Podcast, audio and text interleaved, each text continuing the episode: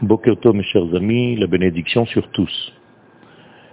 Une faute supplémentaire apparaît dans notre paracha, et elle aussi n'est pas explicite. On ne sait pas exactement ce qu'il s'est passé. On parle de Mei Meriva.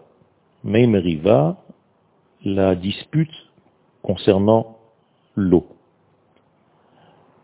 Cette dispute vient après que Moshe Rabbeinu ait frappé le rocher au lieu de lui parler pour faire sortir de l'eau pour l'assemblée d'Israël. Après cette faute, Moshe Rabbeinu reçoit l'information qu'il ne pourra pas entrer en terre d'Israël. Et le verset même dit « Ya'an lo he'emantem bi le'akdisheni, le'ainei bnei Israël » étant donné que vous n'avez pas agit avec de la émouna pour me sanctifier aux yeux des enfants d'Israël. C'est pour cela que vous n'allez pas amener, faire venir l'assemblée d'Israël vers la terre que je leur ai donnée. Et la question se pose, quelle était la faute?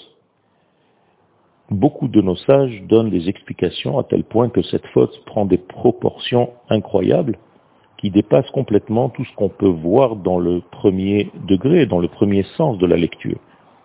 Rashi nous dit, d'une manière relativement simple par rapport aux autres explications, qu'au lieu de parler au rocher, Moshe a frappé le rocher. Et le Ramban pose la question sur Rashi en lui disant « Est-ce que parler au rocher est plus élevé que frapper le rocher ?» Il s'agit d'un miracle, d'une manière ou d'une autre. On ne voit pas exactement la différence et qu'est-ce que c'est que ce décret de ne pas entrer en terre d'Israël par rapport à cette action. Donc il est difficile de comprendre réellement ce qui s'est passé là-bas. Toujours est-il que nous sommes dans un changement de direction, de directive, c'est-à-dire que la génération qui va entrer en terre d'Israël change maintenant d'ordre et de conduite. C'est-à-dire que nous passons d'un degré qui s'appelle dans la Kabbalah l'Ea, un degré supérieur, j'allais dire presque spirituel, à un degré beaucoup plus matériel.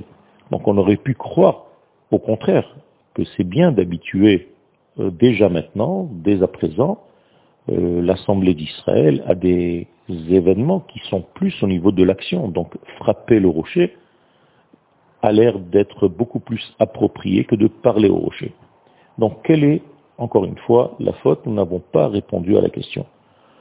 Il semblerait qu'il n'y a pas de réponse claire, si ce n'est que la parole, c'est ce que l'homme a reçu par rapport à tous les êtres de la création.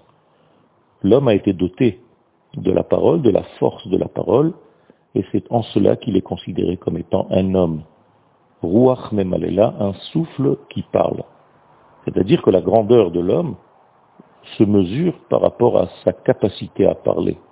D'ailleurs, nous avons vu Moshe Rabbeinu qui a essayé au départ de refuser de recevoir sa mission parce qu'il n'avait pas cette force de la parole, et Akadosh Baruch Hu qui a retenu la question de Moshe Rabbeinu, lui a dit, effectivement, tu as des difficultés, mais je te donnerai quelqu'un qui te servira de bouche, c'est-à-dire Aharon. Donc nous avons ici réellement un problème, et nous avons ici aussi la capacité de comprendre que la parole est un élément essentiel dans la vie de l'homme, et apparemment, en approchant de la terre d'Israël, c'est ce degré-là qu'il faut mettre en relief.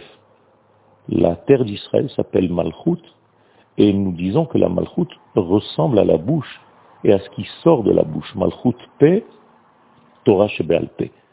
Autrement dit, la terre d'Israël est une terre qui est relative réellement à la bouche, au verbe, à la parole, à l'expression des choses, puisque la terre d'Israël vient exprimer, sortir les choses de leur degré spirituel pour les matérialiser. Et la bouche est le premier degré de la matérialisation des choses, de l'expression des choses et de la précision de ce qu'on pense pour que cette chose arrive à devenir du concret. Et donc, c'est en cela qu'on peut supposer que la faute de Moshe d'avoir frappé le rocher au lieu de lui parler a été tellement retenue par Akadosh Baruch Hu comme une faute essentielle. De plus, nous pouvons dire d'une manière allusive que frapper le rocher, c'est tout simplement forcer, et là le rocher devient la nation d'Israël, donc frapper le rocher, c'est frapper la nation, c'est de forcer la nation d'Israël d'agir de telle manière ou de telle manière.